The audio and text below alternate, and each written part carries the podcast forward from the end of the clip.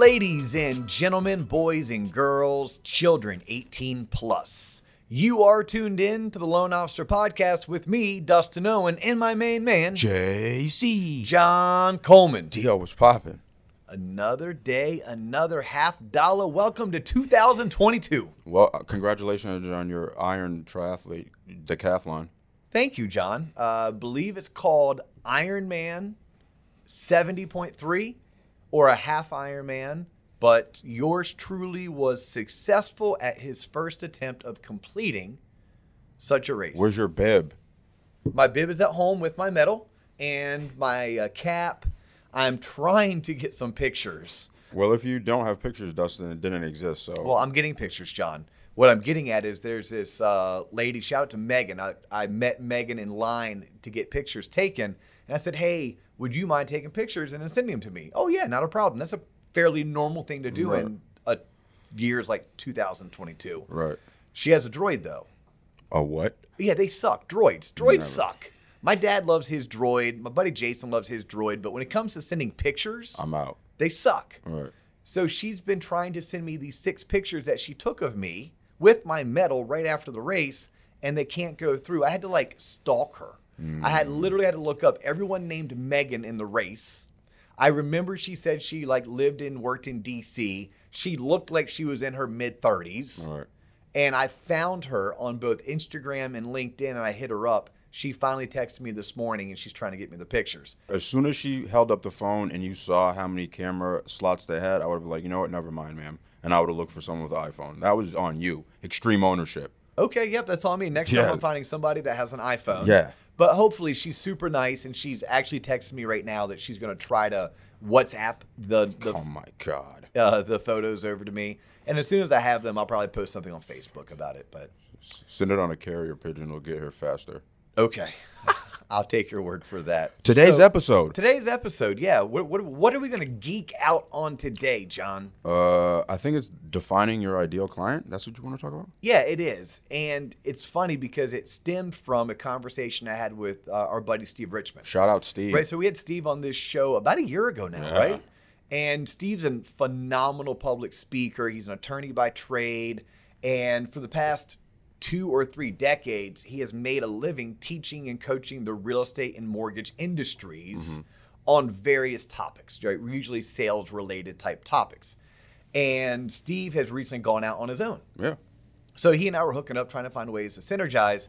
And you know, things that kept on coming up from this conversation were being intentional and knowing your audience or knowing who is your client, right? I asked Steve that question, like, who is your ideal client, Steve?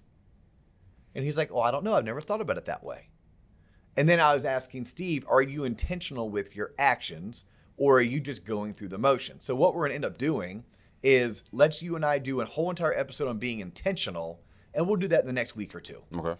Today, let's just talk about understanding your target audience or who is your ideal client. Because this is a topic that really spans outside of mortgage. It spans into real estate. It also spans into medical, probably everything that we do in life that requires having an interaction, a business exchange. There's going to be someone providing the service or the good and someone who's purchasing it. So we need to know if we're the ones supplying the goods and service, who is our ideal client so we can target to them. And more importantly, so we can target them, so we can target our messaging to them. And more importantly, so that we don't waste our valuable, precious time on those that don't fit our ideal client. And employers, that applies to you. Like, who's your ideal associate? Who's your ideal teammate or team member? And are you actively seeking and searching for that person? Or are you just randomly putting out a job posting and whoever applies, you'll choose from that. I've even talked to our friend Gwen Swain, and she has given me some tips and some pointers about how she purposefully puts job postings out to find her ideal client. Really? Like, just in the words that she uses. Right. Yeah, in the words that she uses, she makes her job postings one in which only someone of that personality type would probably apply, right? Because they would read that job description like, oh my God, that's me. Mm-hmm. That is me. So that's how she's found a way to take her game up two levels. It used to be, I'm going to post a job ad for a loan partner or a loan officer assistant, and I'm just going to describe the functionalities of them. Mm. Then when she started getting a ton of resumes of people who could fulfill the position but weren't a great fit for her, then she worked with a business coach, and that business coach said, no, take away the functionalities of picking up the phone and pulling credit and running payments, and let's start talking about the personality traits. Somebody who is highly detailed, somebody who is bubbly with their personality, and what, when they read your job description, is going to make them want to apply to this. So her job description is more about, less about the task and more about the team culture. So it's, you know, she may talk about you love unicorns, butterflies, and rainbows. Right. You've never been seen without a smile on your face. Right. You think it's your job to turn someone's frown upside down. Yeah. If that's you, then I have a job. Right. You know, then, it's a little bit more artistic than just saying like that. Yeah. So these are the inspiration of today's episode. My business partner, Mike Smalley, a year ago at our annual sales conference, sat down with the branch managers first on day one and with the LOs on day two. And we talked about with them, who is your ideal client? So that's what I want to come out of today's episode is for anyone who's tuned in, regardless of industry, I want to task you with spending 20 to 30 minutes of being intentional with your actions and start jotting down who your ideal client is. You know, I'm new in sales, Dustin. Anyone that picks up the phone and is willing to talk to me is my ideal client. You know what, John? When you're new at sales, that may be the case. But please understand that is temporary. Please understand that's temporary. Eventually, you're going to want to start running your business, not letting your business run you. Eventually, you can run your business when you know what the hell you're doing. But I may agree with you early on. Look, if you have a pulse and you look in my direction, I got to slow down and figure out how I can help you. But the task, everyone should do this. Who is your ideal client? What do they look like? What do they sound like? When do they call you? What do they need from you? How granular can you get with this?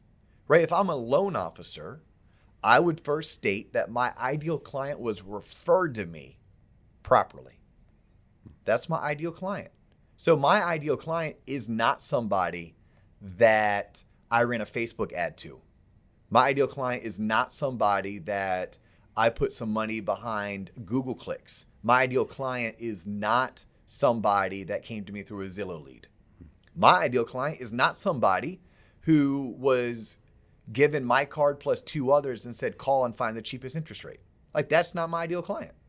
My ideal client for me, Dustin Owen, the loan originator, is somebody who was referred to me, and the referral was something like this. Hey, John, you need to call Dustin. He's great at what he does. He will educate you and make sure you get the right loan, and he is who I trust to do my sister's loan or my daughter's loan. That's how I want to be referred. So my ideal client starts with how were they referred. Then my ideal client, for me, again, this is for me.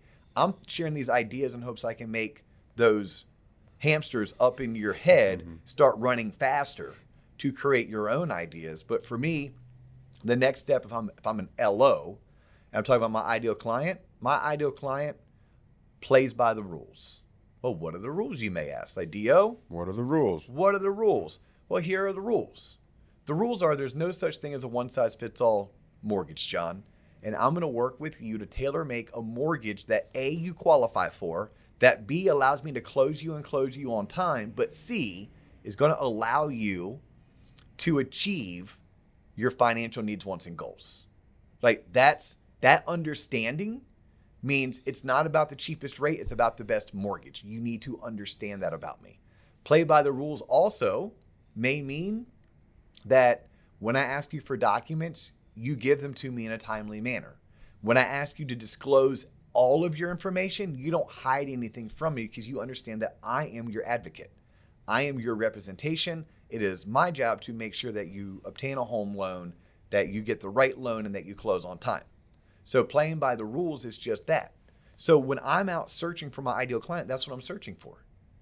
If somebody was referred to me, not in that manner, I know going into it, it's not my ideal client. Maybe I was one of three cards. Maybe they're already pre-approved by this online lender. They've already talked to their bank and all they care about with me is what's my interest rate, at which point I just say, ma'am or sir, it doesn't matter what my interest rate is because it doesn't sound like we're going to be a good fit to work together. You see, most of my clients who agree to do business with me, like I invite them into my network. And my network is you become a client for life, almost like family. Not family like we have to go do Thanksgiving together, mm-hmm. but family that you know that I'm going to take care of you and I'm going to take care of anybody that you know. And that type of relationship is one that comes with a lot of trust. It's trust that I have to build. It's also trust I've been building over the past 2 decades of being in this industry, supporting our local community.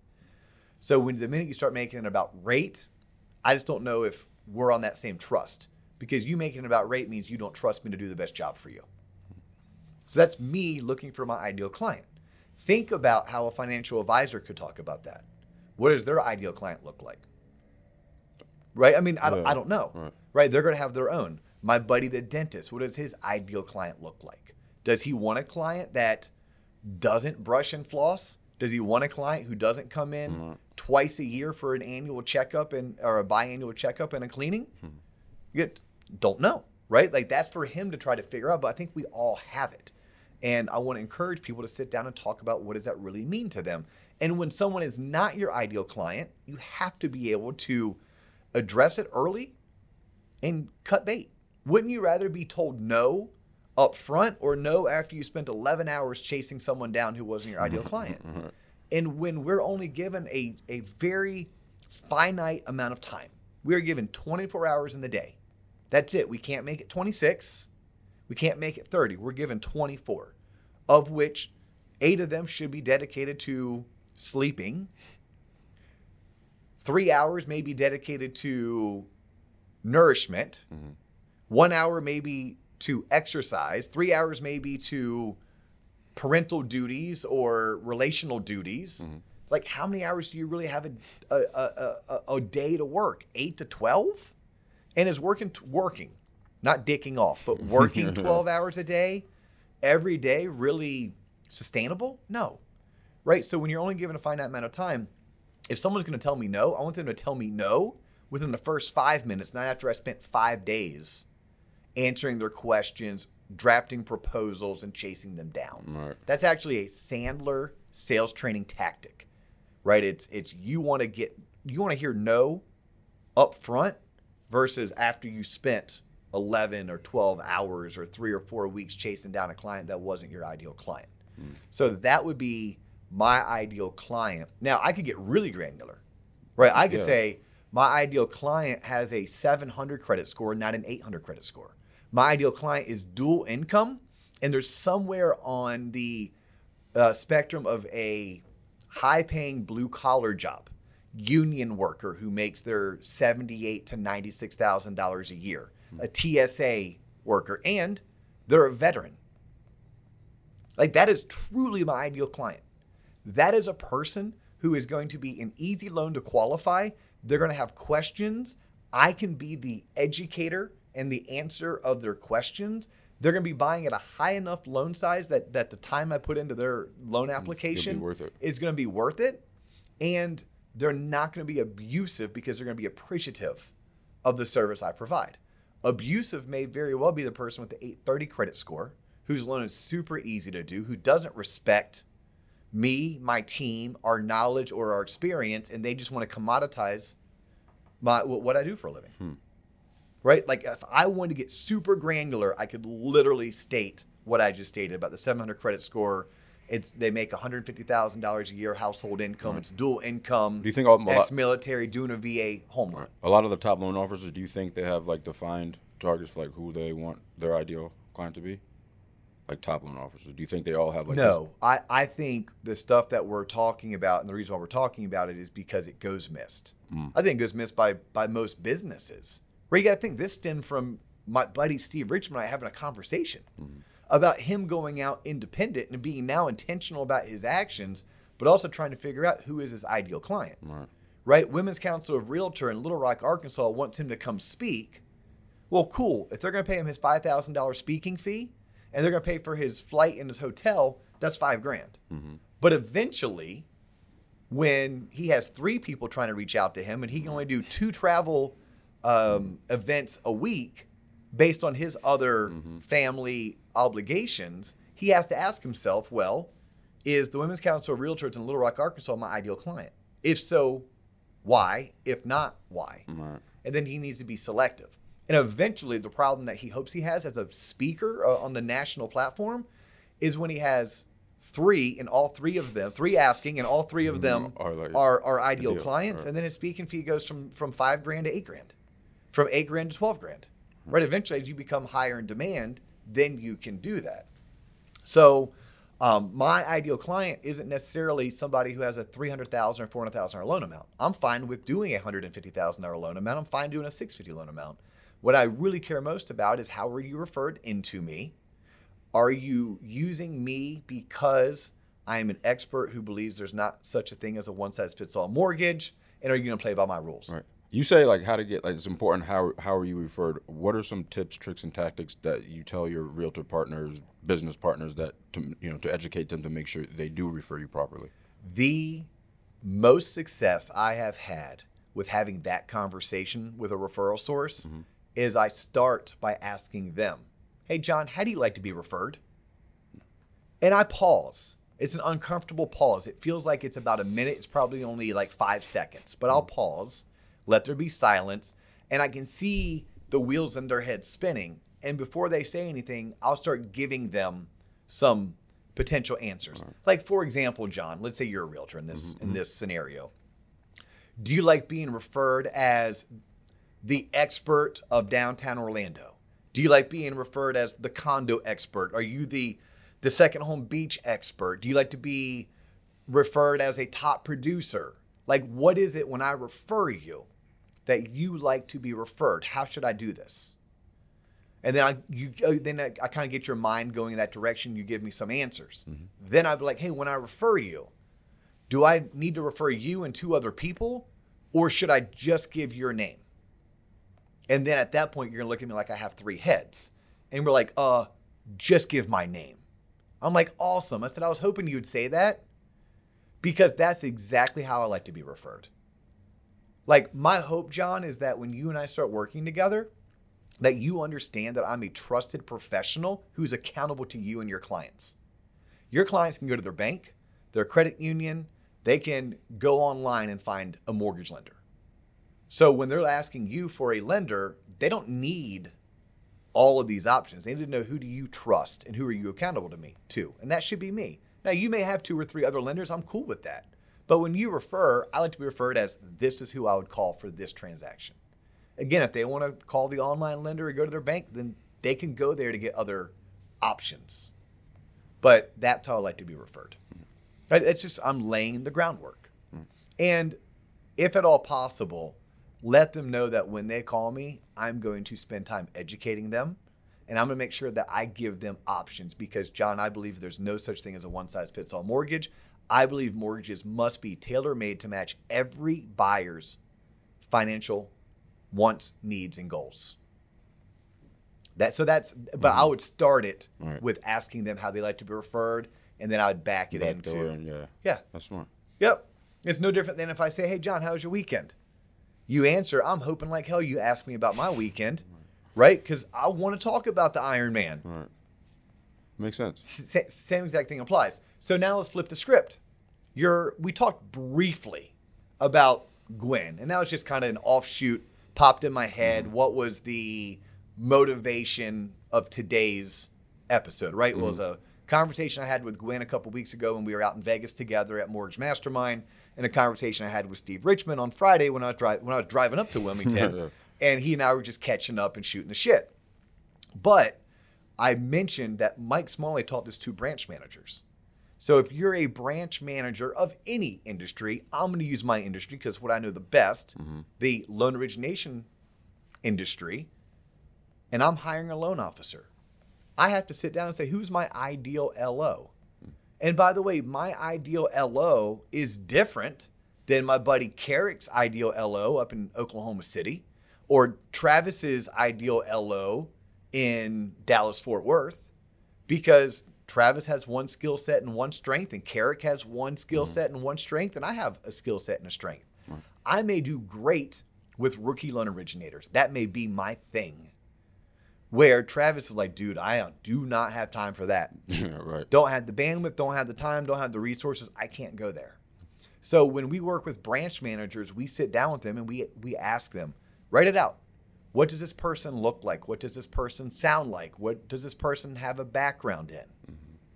And there are some where it's like, my ideal loan officer is in growth mode. Okay, what does that mean in growth mode?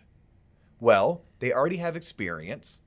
They already know my LOS. They already know my pricing engine. Mm-hmm. They're coming to work with me because they want me to invest in them in terms of growing their business. So that person is saying, look, if you don't know Encompass, if you don't know Optimal Blue, I'm not here to teach you that. And you're not already closing 3 or 4 loans a month, I'm not a good fit for you. Because I can't stop what I'm doing to teach you Encompass. I can't stop what I'm doing to teach you Optimal Blue. And I'm not going to teach you DTI, LTV, the difference between DU, LPA, Fannie, Freddie, FHA, VA. Like, you got to know that.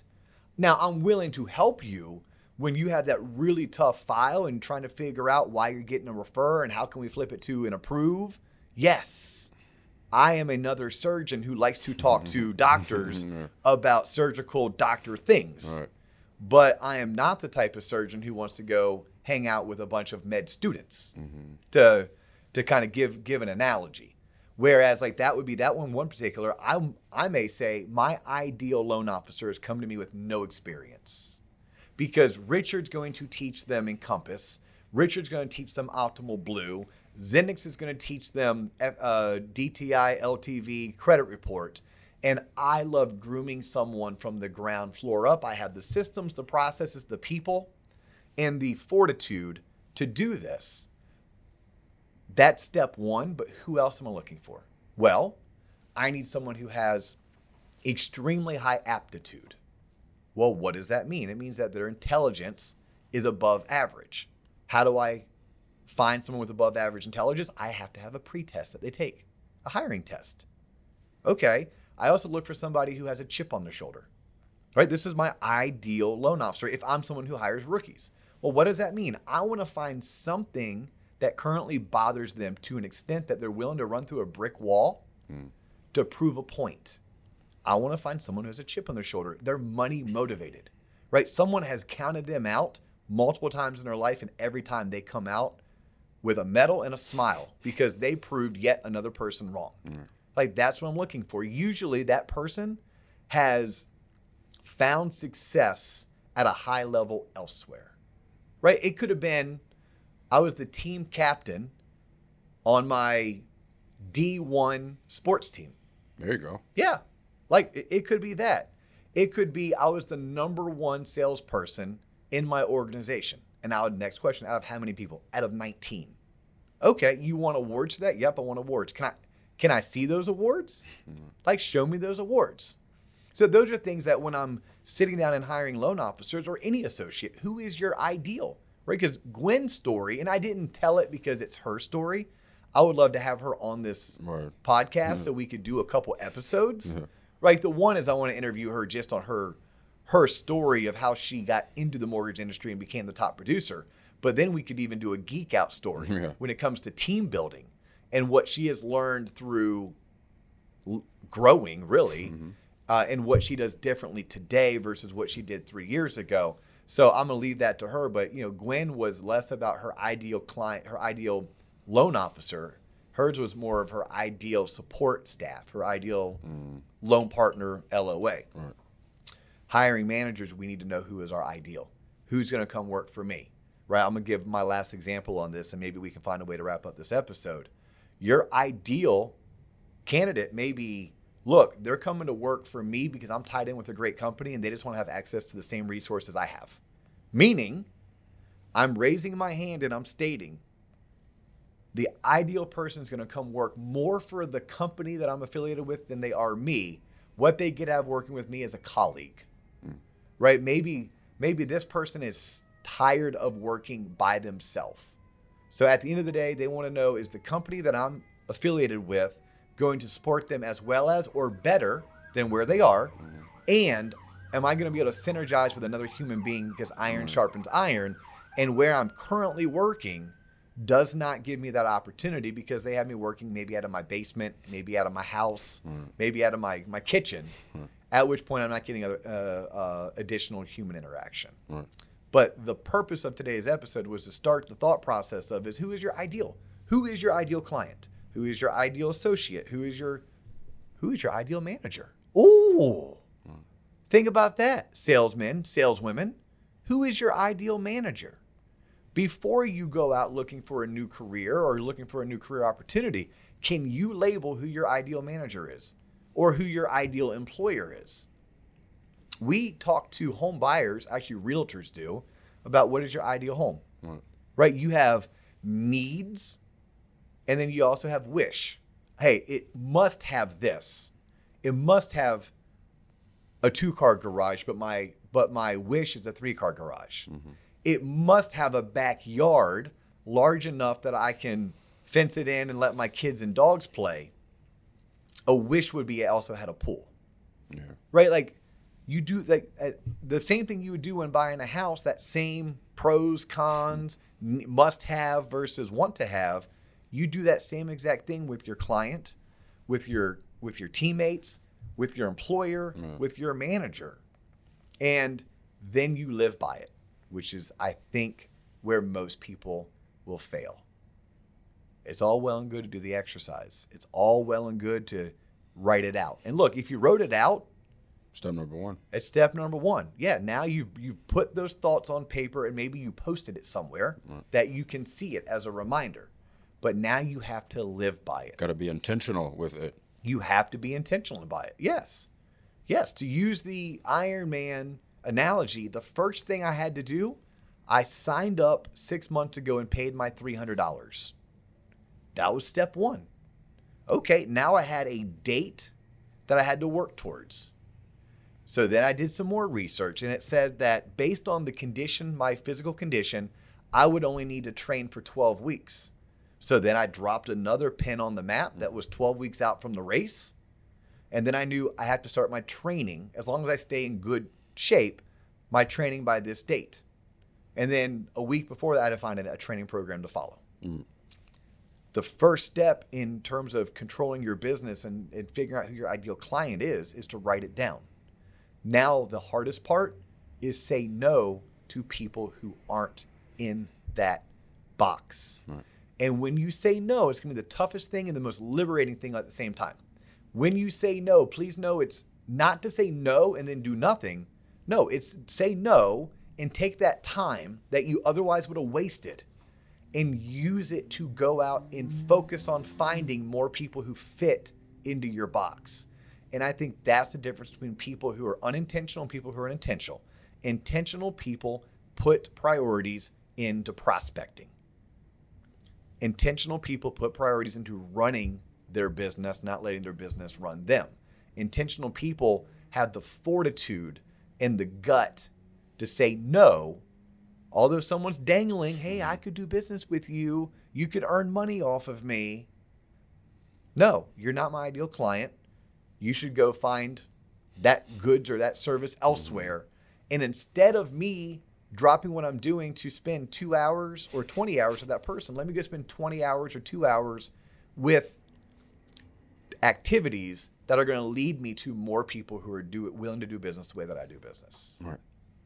Any questions to that, John? Was that pretty clear? I think so. Crystal clear? Yeah. You said clear, and you said, yep. I said, how clear? You said crystal. I didn't say crystal. You want me on that wall, John.